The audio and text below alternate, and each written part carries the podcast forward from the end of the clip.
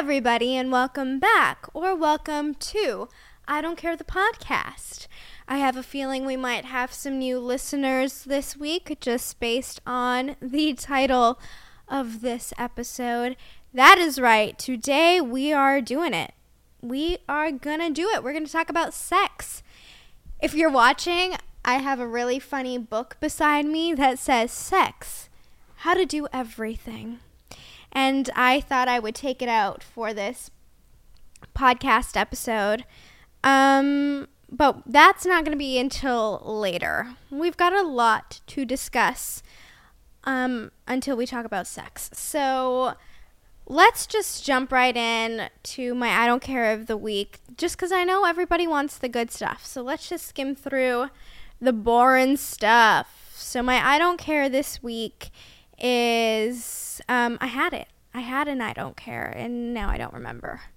Um, my I don't care is uh, well, right now in this moment, I'm hot.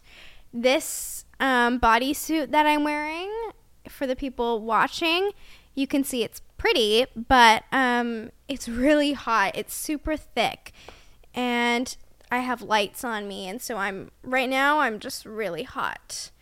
Um, Oh, but another I don't care this week is um just self-consciousness. We all have it. We all have days where we feel more insecure than other days.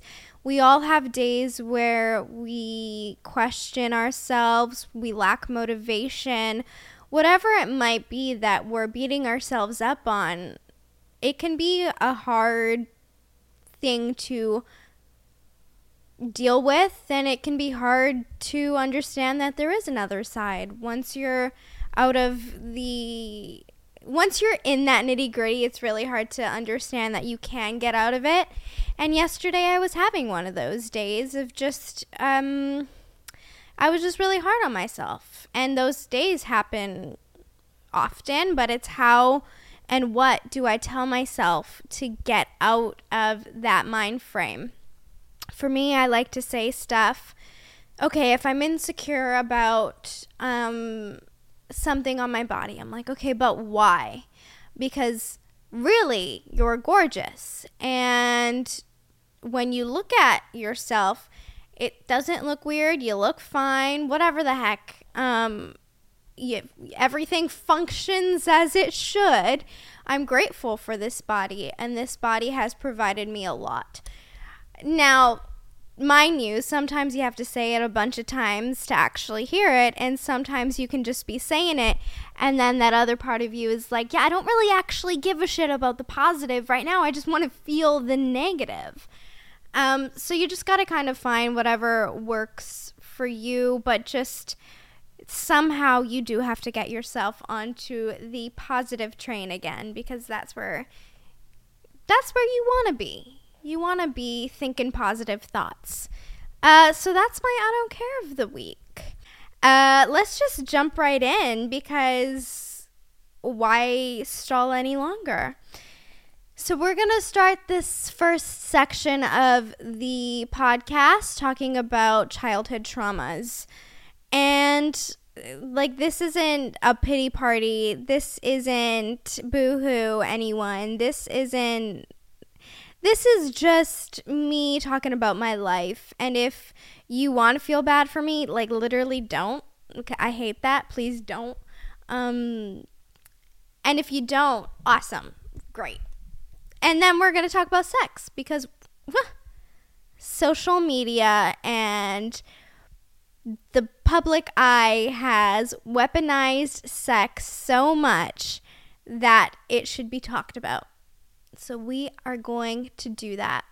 And let's just get into my first um kind of it's not so much a trauma, but it has like fucked with my perception of marriage. Let's talk about that.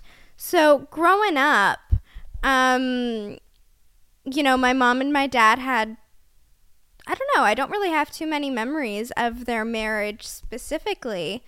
Um, just more towards the end of it, like the last year of it. it was um, not great. There were lots of arguments over nothing, and my dad started them all. And, you know, it would be that my mom made dinner that he didn't actually want to eat, or that the food didn't taste as good as he wanted it to, or I don't even know. Like, it would just be stupid arguments over nothing, and he would blow up so big that he would just leave. Then, you know, obviously that leaves my mom upset, embarrassed that, you know, these things are happening in front of her children. So, yeah, the last year was pretty much full of those kinds of arguments, those little, not little, they were big, blown out of proportion arguments and fights over literally nothing. Eventually, near the end of 2011, my dad moved out and he went to go live with his friend, his bestie at the time. And uh, he, yeah, so then it was just me, my mom, and my brother living here for a month or two or three. A period of time. Um, at the end of the year slash like new year. Um, so that's what was happening. So I had this kind of I I, I don't even want to say their relationship has tarnished my view on marriage because their relationship didn't. It wasn't it wasn't that and I was like, "Oh, I don't want to be married." That wasn't it. For me, I grew up watching a lot of my family members have fights with their significant other. And sure, you know, every couple fights and argues. Absolutely. However, the extent of these fights were crazy. Like they got physical. Most of them always ended up being physical. And again, like this isn't this isn't something that I'm seeing every single day because it wasn't happening in my household. It wasn't between my mom and my dad. This was when we would go to other relatives' house houses. Um, so you know, uh, and again, it could be a stupid fight about I don't even know, like a dish being dirty still or something just so stupid, or it could be something big. Like it didn't matter the scale of what they were arguing about. It just, for me, was okay. So when you have an argument and it escalates, it's always first, it's always gonna escalate, first of all. And then as it gets worse and worse, the physical side of it happens and it doesn't matter if it's the man to the female or the female to the man anyone could be physical like this so that was my first like whoa that's crazy. And you know i'm it would be such a normal. It wasn't ever scary for me to watch. It wasn't ever you know, something that I thought in the moment was a trauma to see. But obviously, now as an adult looking back, knowing the world more how I know it now, that obviously was a trauma. Like, no kid should watch people hit each other, smash plates in each other's heads, and like do some crazy fucked up shit like that. Like, no kid should have to see that. And then you know, have an image of marriage and relationships based on that. So, yeah, yeah, to say that my POV of what a a marriage looks like is bright and bubbly and makes me want one, like no, that's not at all how it is. But I also don't want to get married not just because of those reasons of, you know, my childhood trauma. It just doesn't excite me. The idea of marriage is just um, an idea. It's not anything interesting. It's not something I long for I obviously want to be in a loving, committed relationship, but I don't think you need to be. No, I know that you don't need to be married in order to be in one. Um, I actually think that marriage is holding too much pressure on a couple to live a certain way and I don't fuck with that. I don't want that. Nobody can, you know, put pressures on me and I'm going to fall to them. Now, if somebody makes me change my mind and I fall head over heels and I want to get married, sure. But the idea of marriage isn't beautiful and romantic and happy. It's just like it, it claustrophobic, like you're trapped. And then now you share finances with them and like they could also just end up being abusive and what? It's such a hard process to leave them. Um the most I want to do is have a common law marriage because at least that way everything can stay separate for the most part and separation is way easier and you don't need to get lawyer- lawyers involved unless you have kids and stuff which is another thing i don't want is kids but we'll dedicate a full episode on my reasons for why i do not want children and why i think they actually suck so bad. I hate i really really really don't like children. I really don't. They're anyways we're not gonna get into that today. Um yeah, so there there's been a lot of things just that I've seen as a kid that most kids should not see. Most kids shouldn't see family members hurting each other physically or verbally. And I saw it all. And um, there was one night specifically that I will remember uh, forever which was um, someone in my family got married and we were staying at a relative's house that night because it was closer to the venue than to come all the way back home because we live further than everyone else. So, me, my mom, and my brother were staying at this relative's house, and uh, this was just about a month, maybe even less um, after my dad passed away.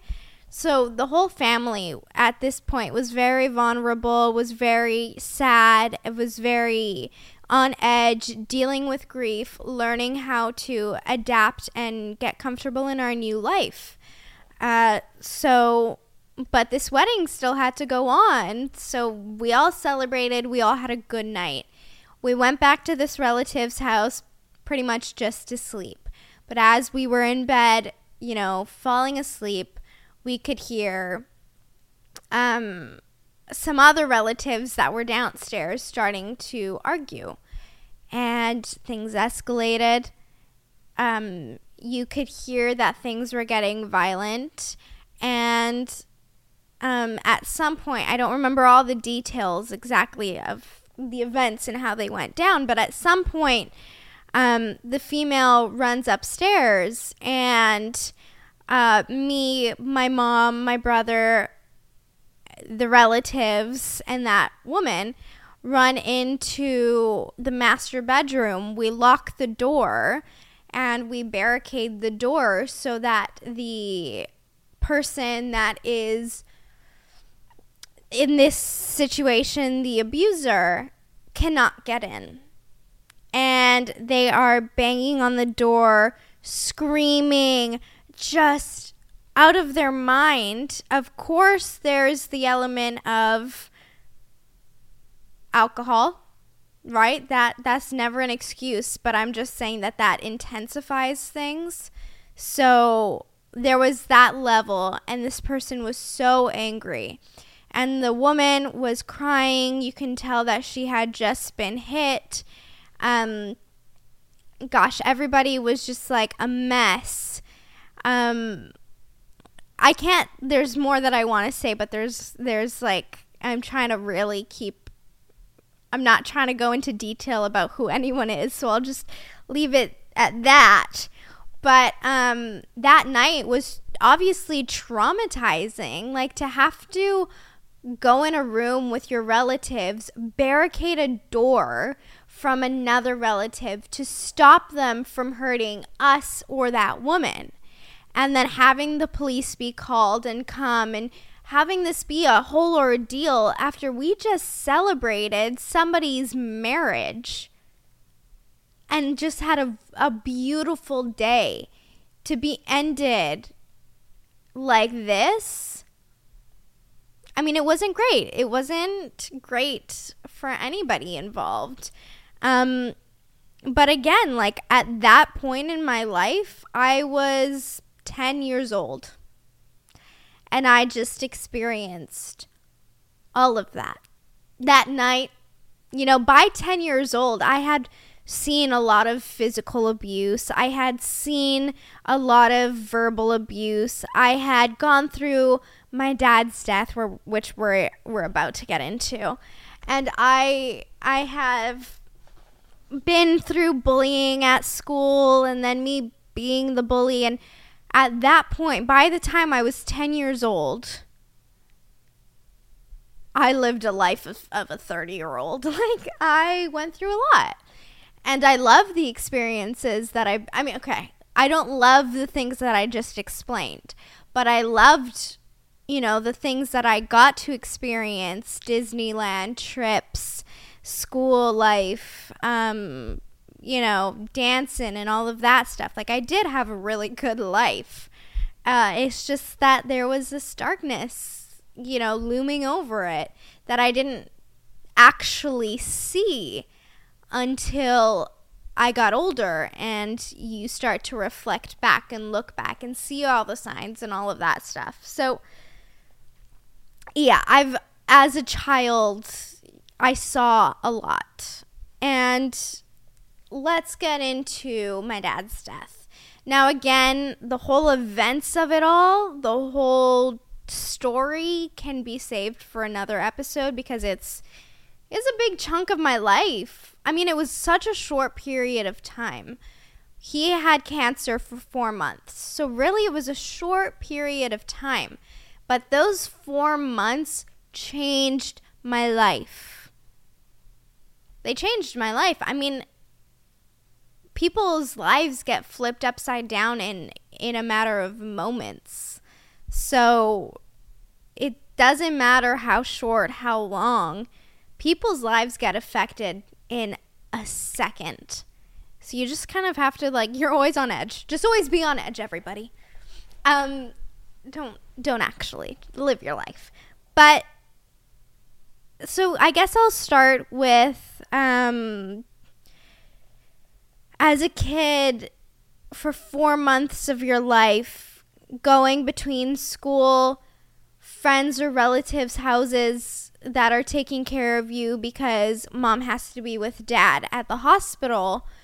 Um, and then also, so going between school, the hospital, and whoever's house I was sleeping at that night was my life in grade three. And it was near, well, we found out he had cancer in February and he passed away in June. January, February, March, April, May, June. So like five, five. No, it was four months because we found out. It was four months pretty much exactly because we found out February 14th that he had cancer and he passed away June 16. So almost exactly four months. Um, and I, yeah, so for four months, that was my life school, hospital, and whoever's house I'm staying at and that was it was it was an experience. I mean, again, at that point, I was nine. I was nine years old. So I did not understand the severity of anything. So it was kind of a little fun to live life differently and to go to all these different people's houses and have all these sleepovers with people. And, you know, for a week at a time, I might stay at my cousin's house and have so much fun with them or my best friend's house for the weekends or my grandma's house or so for me it was that aspect of it was really fun. Oh, whose house am I going to stay at tonight? When do I get to stay at home? Who's going to watch us at home? Um, it was a lot of that. And all the adults did a really good job of putting on a smile around me and my brother and, you know, hey, everything's going to be okay. Obviously, everything wasn't okay, but all the adults who took care of us loved us so much and just wanted us to have a good time with them and we did and and they knew that we were our lives were going to be so much different in a matter of time. So, yeah, as fun as the sleepovers were, school was not fun. Not for at home reasons, but because we had a fill in teacher and she hated my guts and she gave me a really hard time and she was really mean to me and she put a lot of pressures on me Meanwhile, I can't really focus on school as much as everyone else because, well, my dad is in the hospital. And when I'm not at school, I go to the hospital to visit him. And homework wasn't on the forefront of my brain. Um, multiplication wasn't the thing I was worried about the most. Gym class, I didn't give a fuck about. Like, I, I wasn't I couldn't be focused in school as much as everyone else because shit was not good at home. So the teachers obviously were aware of the situation, but this one teacher just didn't like me. And even though things were happening at home in my personal life, it didn't mean that she gave me any special treatment uh, actually, she treated me worse than everybody else.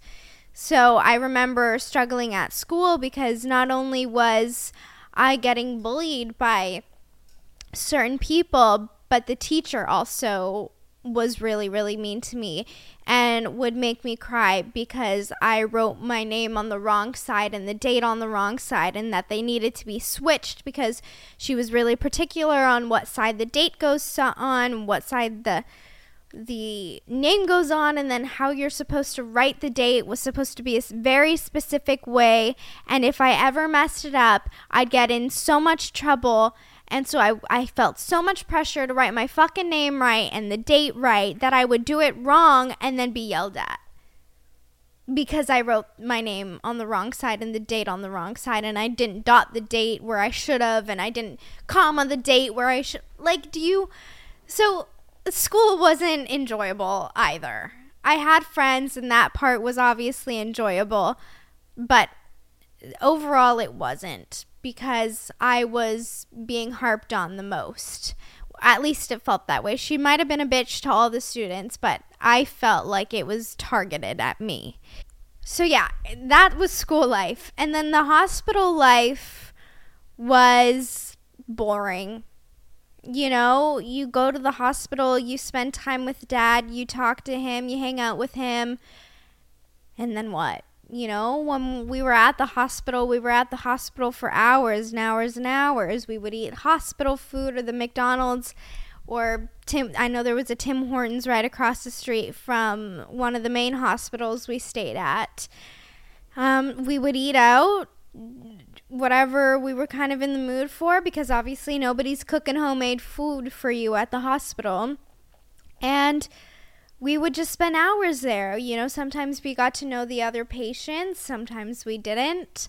Uh, they had TVs there, so we would watch TV and we, you know, you just kind of had to live there for some time and just get comfortable and okay, this is where dad is now. So when we want to see him, we have to come to the hospital because he's not home very much anymore because we don't have the resources at home to take care of him.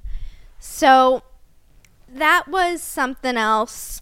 I never, throughout this whole time and even after, I never really understood what cancer was. I never really understood the severity of him having cancer, stage four cancer. And um, again, like you're nine. You're not supposed to know these things at nine years old. So I didn't. And it's not like, oh, dad has cancer. I understand now. I didn't even understand when he passed. It took years until I really understood oh, this is what cancer is.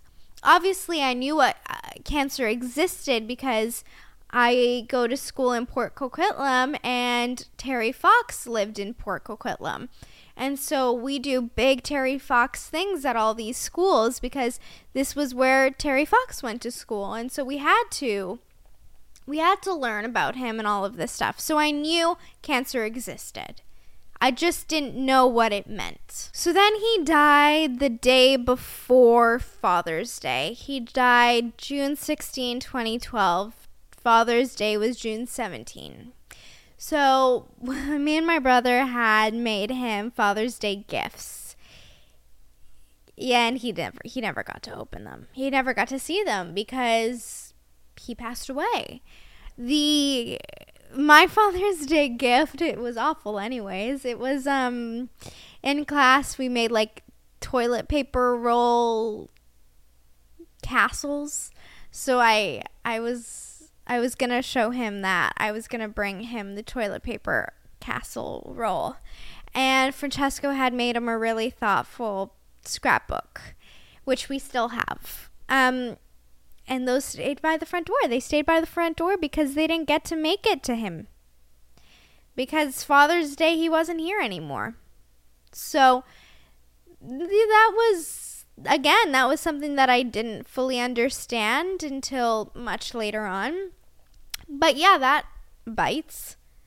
So he passed away, and we had the funeral the biggest funeral I have ever witnessed in my life. I'm sure the biggest funeral lots of people ever witnessed. It the church was packed, people had to wait outside.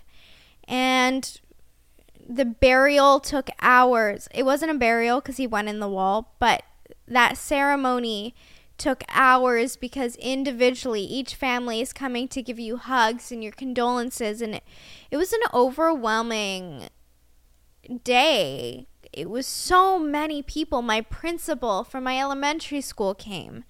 Um, teachers, like one of my teachers from elementary school came. Like people showed up because my dad made an impression on everyone. He was just the kind of guy you loved. So lots of people showed up. And um, it was an over it was so overwhelming and such a a a busy, loud, just day. Um, and that's not so, so like that. I don't. A couple weeks after, maybe a week after, I don't know. It, it wasn't long after he passed away that you do a funeral. Um, and then I don't even know how else to explain it. Over time, you just get comfortable, you adapt to the new world, you figure things out, you you learn how to move on, how to do everything without that person, how to get comfortable with them not being around. You you just figure it out. Like you can't dwell on it forever. They're not here anymore you can't keep wishing that one morning you're going to wake up and they are. That's just not reality. That's never going to happen unless you die. So there was no dwelling. Okay, we have school still. We got to finish that. We got a little bit of time left.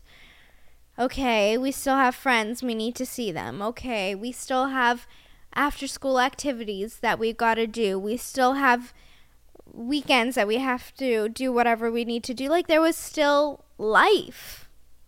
Just because someone passes away doesn't mean everything stops. Maybe for a moment, but then everything goes right back to normal. And yeah, you know, some people are easier on you than others for a little bit because you just went through something terrible. but that only lasts a little bit too. And then it goes right back to okay, it's been enough time. You should be in a, a comfortable enough spot. So, yeah, it's life after someone passes away is it's still normal. You still have to do all those things. It's just you're not doing them with that person anymore.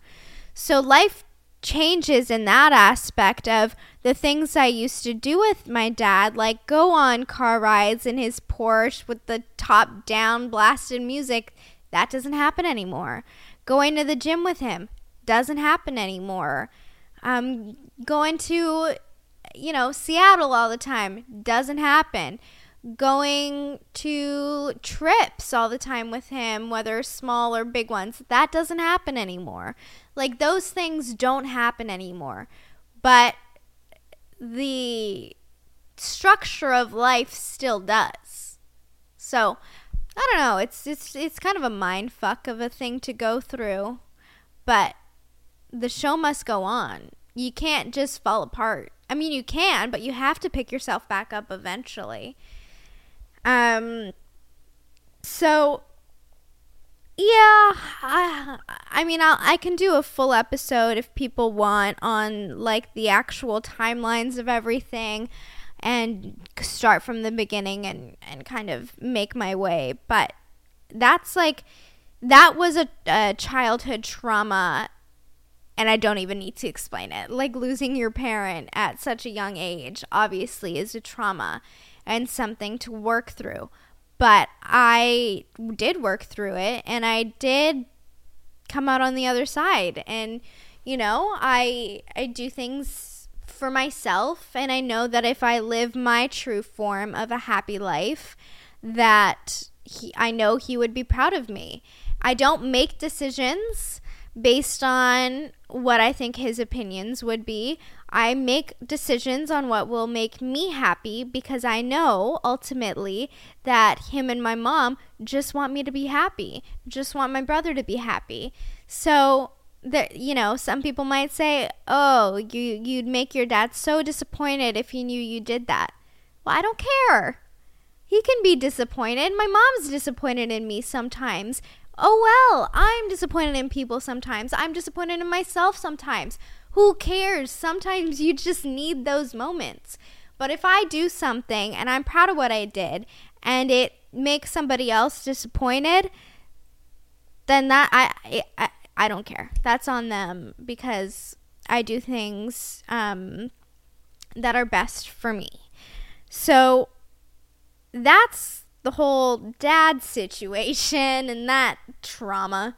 Um, now trauma is a big word, but I these things that I'm saying are traumas. They are things that kids shouldn't have to deal with. They're things that you don't wish children to see or be a part of. Um, they're big, they're adult problems so pretty much childhood traumas are adult problems being dealt by children. So essentially, I had to grow up pretty fast and I matured quite quickly because of these situations that I've been through. I mean, you don't go through a death of a parent and then still act super immature and reliant on both parents. You can't anymore. You have to you have to become more independent because you don't have two parents anymore. All of the pressure gets put on one parent. So you try to be mature and smarter about decisions so you can you can try and be that second parent for yourself. So you're not always forcing your single parent to do all the work so, yeah, me and my brother had to mature more quickly than most kids because we had to learn how to help around more, help with chores more, help with um, ourselves, like babysitting ourselves, being home alone more. Like everything had to just shift slightly in our attitudes and behavior because we needed to survive so since I was in grade three, and that situation happened with my dad, I hadn't had a regular childhood since. I had to just grow up and I didn't get to experience all the same things that people my age got to experience because that's just not what I was able to experience. So I remember growing up always listening to people talking about their childhoods and me being like, well, I had that up until this point. And then after that point, it just it couldn't be that way anymore. So that was a change. And um obviously I would have loved to experience a childhood more obviously with my dad, but that's just not what what was in our books. So you just had to learn, adapt and and figure it out and do it. That's all you literally could do. Now, this isn't so much a trauma, but it did affect my relationship with food. Um, my relationship with food is unhealthy because I don't eat healthy, not because it's like I. Anyway, let me explain. So, when I was a kid, um, my mom would make meals, and then I usually didn't like them because they were healthy and they had vegetables and I was never a big meat person. I never really liked, you know, pork and, and beef because it was just so thick and chewy. And I hated that. I loved pork and like sausages. I loved that. But I like ribs. Ugh, I hate ribs. Steak, get it away from me. Like that type of meat, I hate. And I hated it since the beginning but I wasn't allowed to leave the table unless I finished the food on my plate or I finished what I was told to eat. So there was a lot of nights where I sat at that table for hours, at least it felt like hours for me, hours and hours, just poking at the food on my plate while my brother got to go play because he finished all his food but I hated it, so I had to sit there and just like cry because I didn't want to eat it because I didn't like it. Be- not because my mom made it bad, just because I don't like healthy food and I don't like meats. So that that I just I think it's kind of like it's funny. It's not a trauma. It didn't affect me. It didn't bother me, but it definitely uh, proves my point that I've been a picky eater from the get go and that I still now struggle to eat healthy food. I won't. I don't eat healthy food. I don't think it's good. And so my relationship with food is not is not great. I should be eating healthier. I should be trying more. I just I I think most food is disgusting. I don't eat lunch because what are you going to eat? Like, why eat lunch when you could just have a bigger dinner? And for breakfast, I've been having shakes, some healthy shakes to give me my vitamins and nutrients that I 100% am lacking otherwise. So I try, I try, I try to eat better. But let's not get carried away on that conversation. That's my childhood traumas, everyone. Let's talk about sex. Growing up, I watched Van Wilder, American Pie. I would watch uh, the Halloween movies, Scream. I'd watch all these rated R movies, and it was never a problem. Hall Pass um, gosh, what else? Uh, literally anything. There was never any restrictions on what I could watch with my mom and my dad. Uh, yeah, whatever they watched, we watched. Um, Bones, me and my dad would go to bed watching Bones or CSI. We'd go to bed, like right before I'd go to sleep, that's what we would watch together. So there were no restrictions on what we could watch, which is what I love. And if I ever do have children, which I don't want, I would also allow them to watch whatever because um, it's not that big of a deal. But what is a problem is the way that pop culture makes people think sex is like. Right? Because they make sex seem like it's hot and steamy and perfect and super sexy and it goes seamlessly and you just like start making out aggressively and then your clothes come off and then boom, you're just having a good time. There's like no awkwardness, there's no questions, there's no conversation. You just know what the heck to do. And that that level of perfection does not exist, not in real life and not when it comes to sex. So that perception of sex and that expectation that movies and TV and songs and porn all makes people think is real life and reality actually just causes immense immense insecurities and self-doubt because it's probably 2% chance that sex is going to be the way it's portrayed on TV in real life. It is so rare. Like maybe if you're drunk and you like, you know, there's a one night stand and you're like, "Oh my god, this is amazing." But the chances are that that's like a stable thing is rare. Um it just it it makes everyone have this view of sex. And then you know, one party can be insecure about themselves and their performance. And then on top of it, now there's this fear of what's their expectations of me when it comes to sex.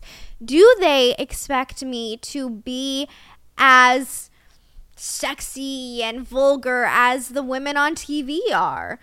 Um, or vice versa? Do the women expect the men to be as um, stern and, and aggressive and whatever as they're portrayed on TV. Like, there's that false sense of reality that social media and pop culture has put into young minds of what sex should be like. And that is so beyond toxic because I mean, we all know it's not like that. It's not it's not TV. We all would love it to be like TV, but it's just not at all like that. Also, I forgot. Now would be a good time for my mother specifically to just not listen to it. I don't think you you need to know my opinions or or um, just go. Just go. Just leave. okay. Now that I hope she left and isn't still sneakily listening to this, mother, um, let's get into mindset. I mean, now that there's this expectation of what sex should be like, and how magical it should be and how perfect it should be and how it should just feel good and that it shouldn't be awkward and that we're going to have the best time of our lives and it's going to be the best thing ever and nothing is going to top the moments that you have sex and that it's going to be just perfect.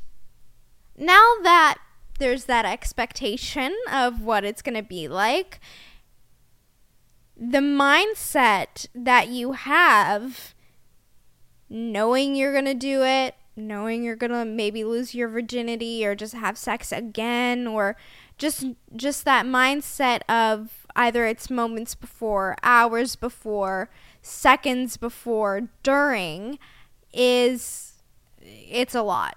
It, you you would kind of hope or expect because TV makes you think that you're not thinking of anything during sex and that you're just thinking about how great it is and how much of a good time you're having.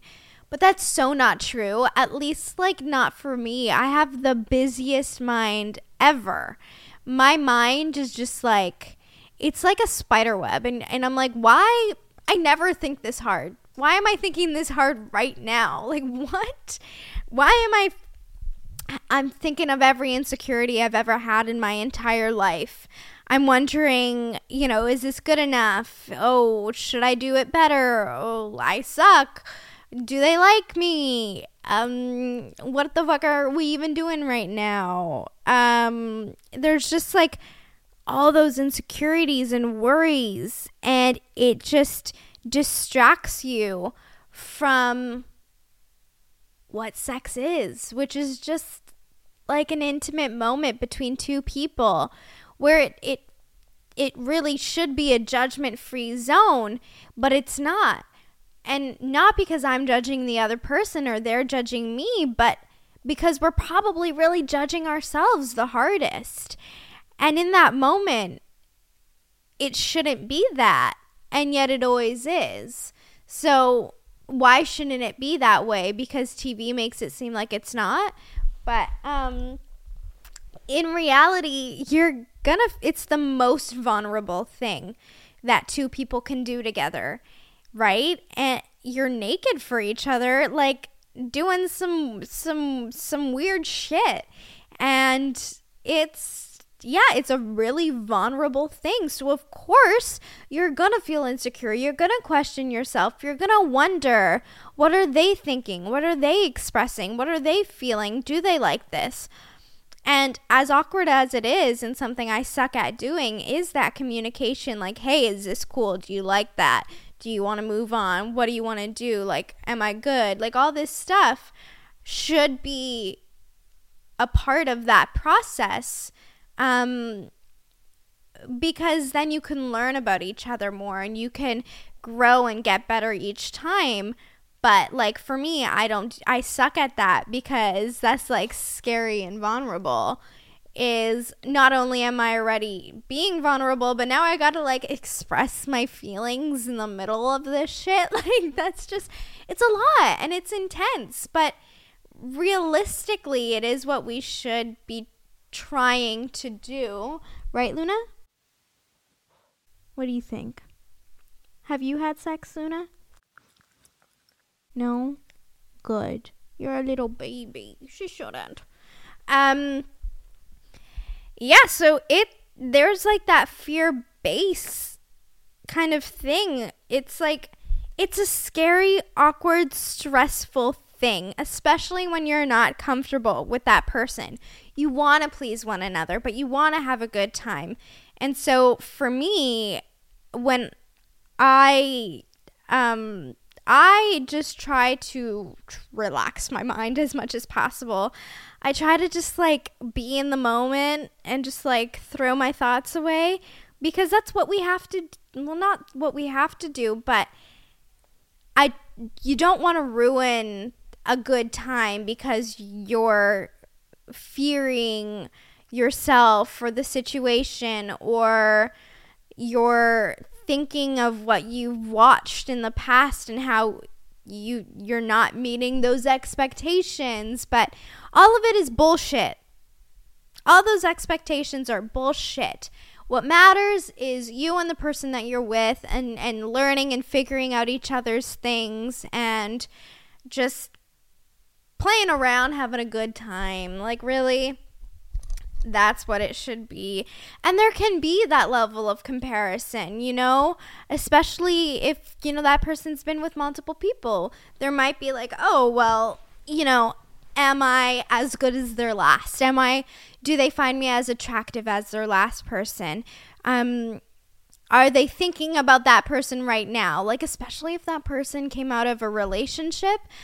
I mean, like there's got to be those fears and wonders and concerns and questions and all of those things. It's human, it's in our human nature to worry and to be stressed, but I feel like personally it's not the right time or place. And yet it's the moment where it happens because again, you're just so vulnerable in that moment. Um, and then there's the other aspect, the worst part, which is like replaying the events in your brain over and over and over again after everything's happened. The first time you're like, oh, actually things went well. And then the more you start to replay things and think things over and go into more detail into your brain and then start to wonder what they were thinking and what their experience was.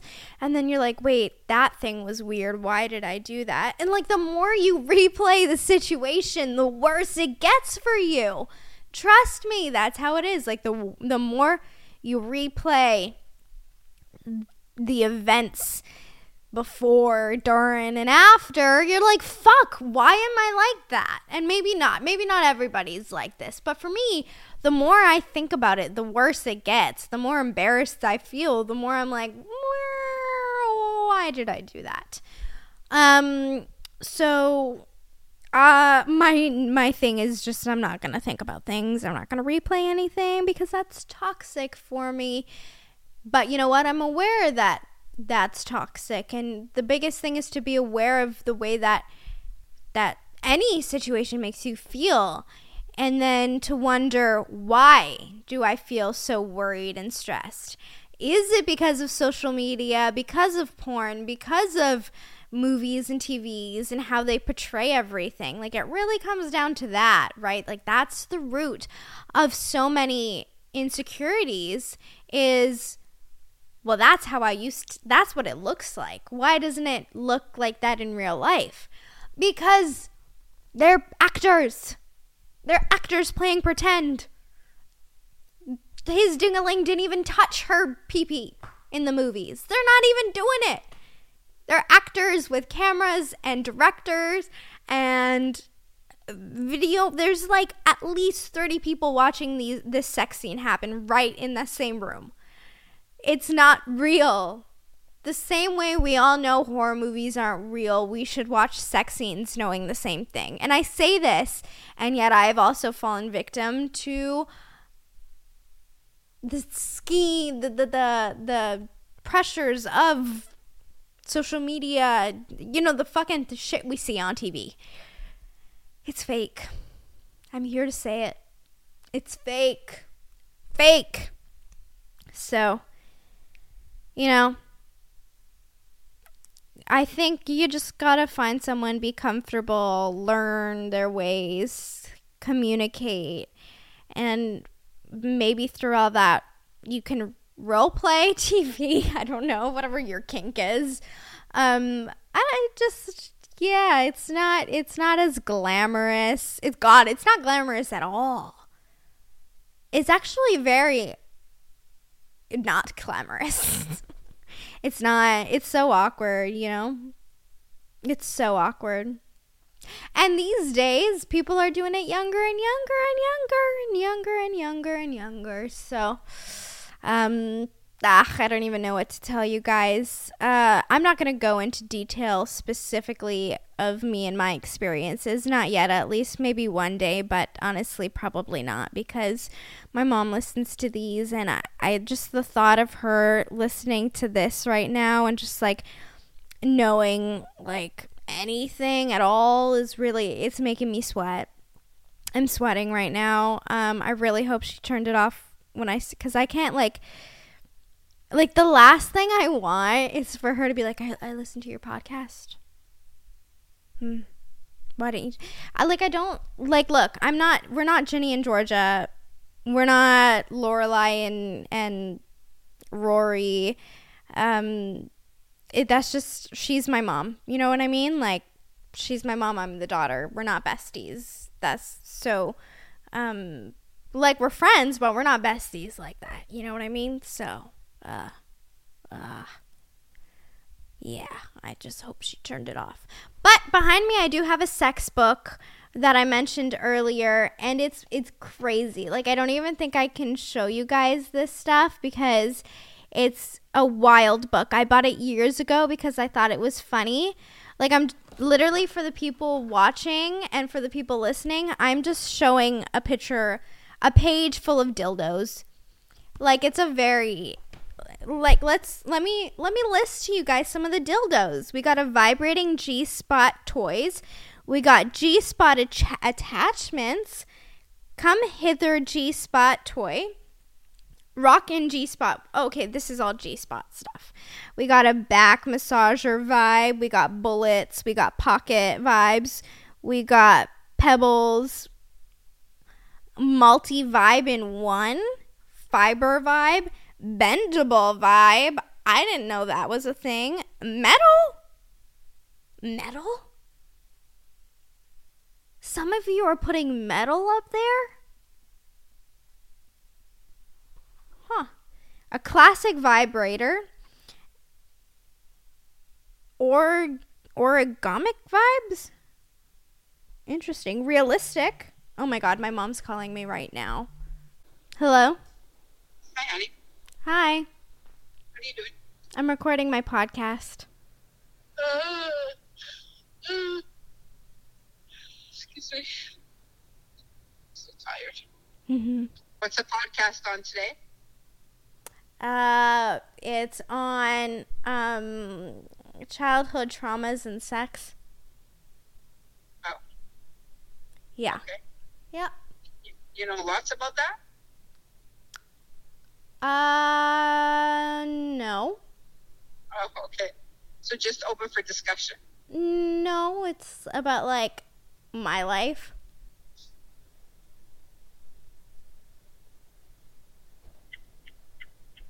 Um, trauma, I get, but sex, I don't understand. That's okay. You don't have to listen to the whole episode. Okay. Oh, I'm not going to find anything out on the podcast, am I?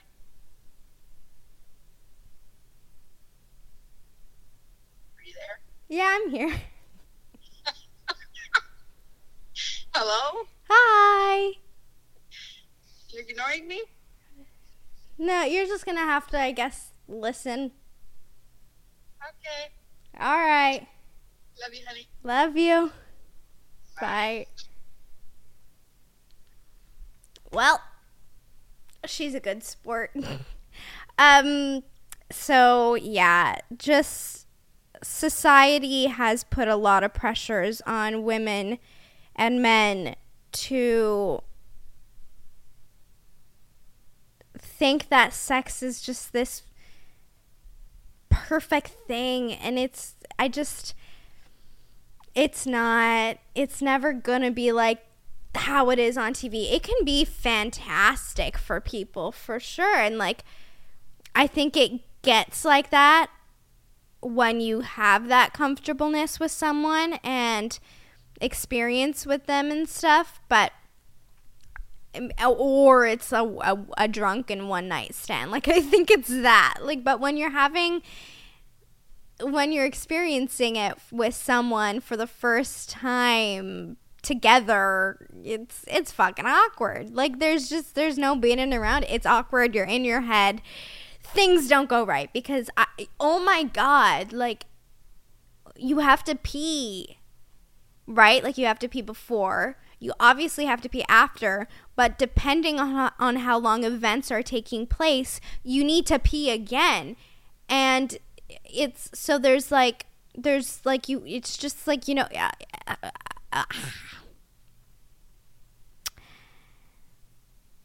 it's not easy breezy lemon squeezy and we're gonna end it on that note. And um just have a good time everybody and i'll see you next week. Bye